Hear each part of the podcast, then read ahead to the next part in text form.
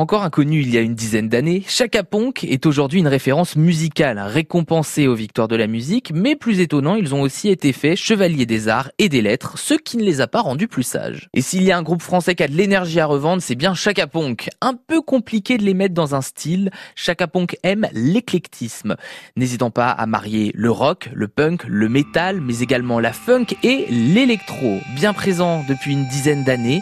Le groupe est revenu avec un nouvel opus en 2017, The Evol. Ils prendront ensuite la route pour une tournée intitulée The Monk Adelic Tour.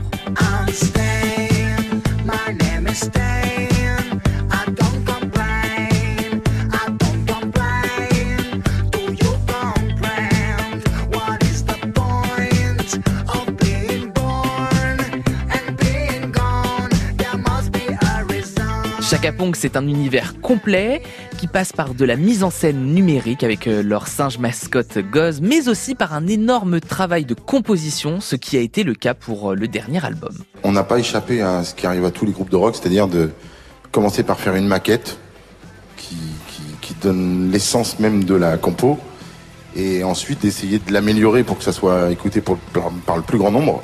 Et ça, c'est une, une tannée à faire. Les Chaka seront de passage chez nous en concert. Ce sera ce vendredi au Liberté à Rennes.